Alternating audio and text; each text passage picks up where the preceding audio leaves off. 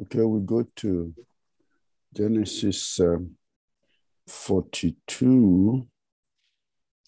I'd like us to, to look at Jacob. You know, the focus has been on the sons. But I want you to look at how Jacob has mellowed. It is a very important um, um, spiritual matter to get to where Jacob is now very quickly in our lives. You know, Jacob was a person who, as a young person, man, you could not get him to let go. He would always work out his strategy.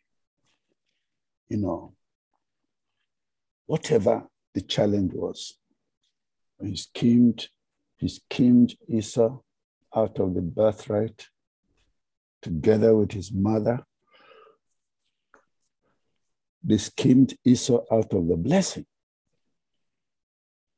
When he came to the wife, he knew exactly who he wanted.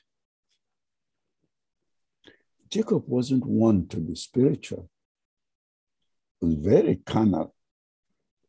And because he was smart, he deployed his smartness in every decision.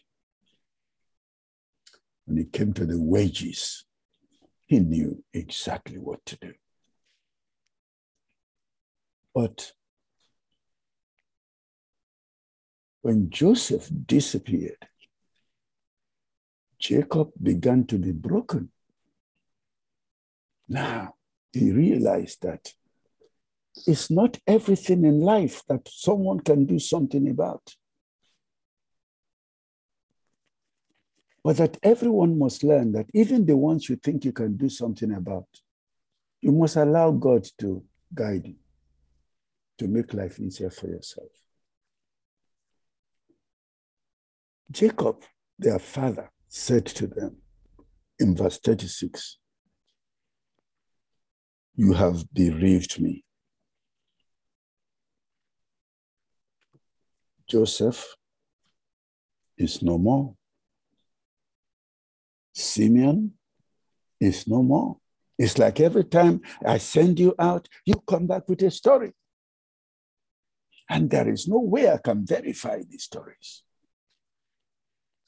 So this is this is what you said when you came back. Uh, Joseph was torn by this. Now Simeon is held, is held by the uh, uh, administrator. What for? Now you want to take Benjamin also.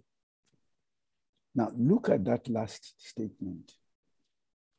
All these things are against me.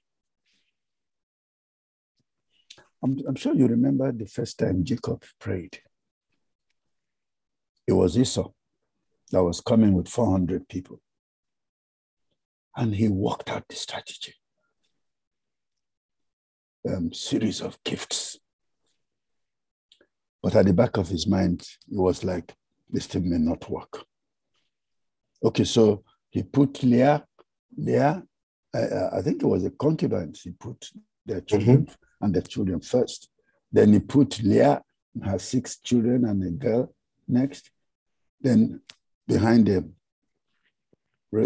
um, Rachel and and and uh, Joseph. Was, the, the Benjamin wasn't born. And then Jacob stayed back and then started to pray. So he was beginning to realize that it's not everything you can take care of even if you're very adept at doing so. And now, in his old age, Joseph is no more, Simeon is no more, everything is against me. Now, listen to him again. He says, verse 37 Reuben said, Kill my two sons. How will that help? if I do not bring him back to you, put him in my hands. Now bring him back to you. But he said, My son shall not go down with you, for his brother is dead. Now, of course, you know that his children are deceiving him the way they, he was deceiving uh, Isaac. That's why we need to be careful about all these seeds because they bear fruit. Jacob, Jacob was totally being deceived. And so he wasn't really sure what is going on. He didn't, he wasn't sure he could trust his children anymore. Reuben says, Kill my two sons. How will that help? you know, how would that help? Jacob said, This boy is not going back. He's not going there. Because uh, if any, if you come back with another story that something has happened to Benjamin, then you will bring down my gray hair with sorrow to the grave. In other words, I will sorrow till I die.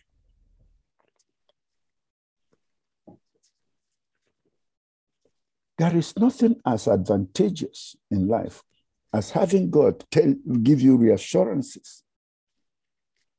Because you if Jacob had prayed, I'm sure he must have learned, he may have learned from God that these boys were deceiving him, that they sold Joseph into slavery. But then I don't know whether the house can contain them. Jacob, whose curses are so powerful, he might curse all of them. you know. But um, it's also a revelation of the fact that God will not let you alone until you and I are thoroughly broken, so He can then do with us as He pleases. It is His duty to make us comply, conform to the image of Christ, to, to break us down very well, so He can use us in the way he wants. And those who keep resisting prolong, prolong the whole exercise. You know, and don't forget that all this training is taking place with people around you. He didn't import Egyptians and uh, Ishmaelites to do all these things to, to Jacob. People around him there, his children.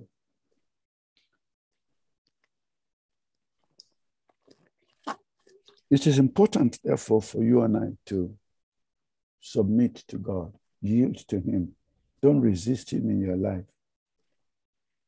Because in the final analysis, He was looking for the best for you. As we will see, when Jacob was broken, everything went easier. You know, now all these things are against me. Since when, Jacob? anyway, it's a very important aspect of our spiritual journey.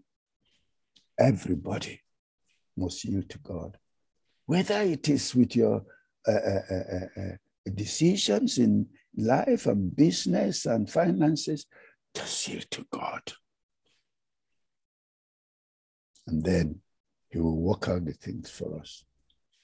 So that you, a man can be at peace. You know, a man can be at peace in his life, no matter what is happening. Have a quiet confidence in God. So the next one will take uh, the developments that followed and how Joseph was revealed to his brethren. Amen. Amen.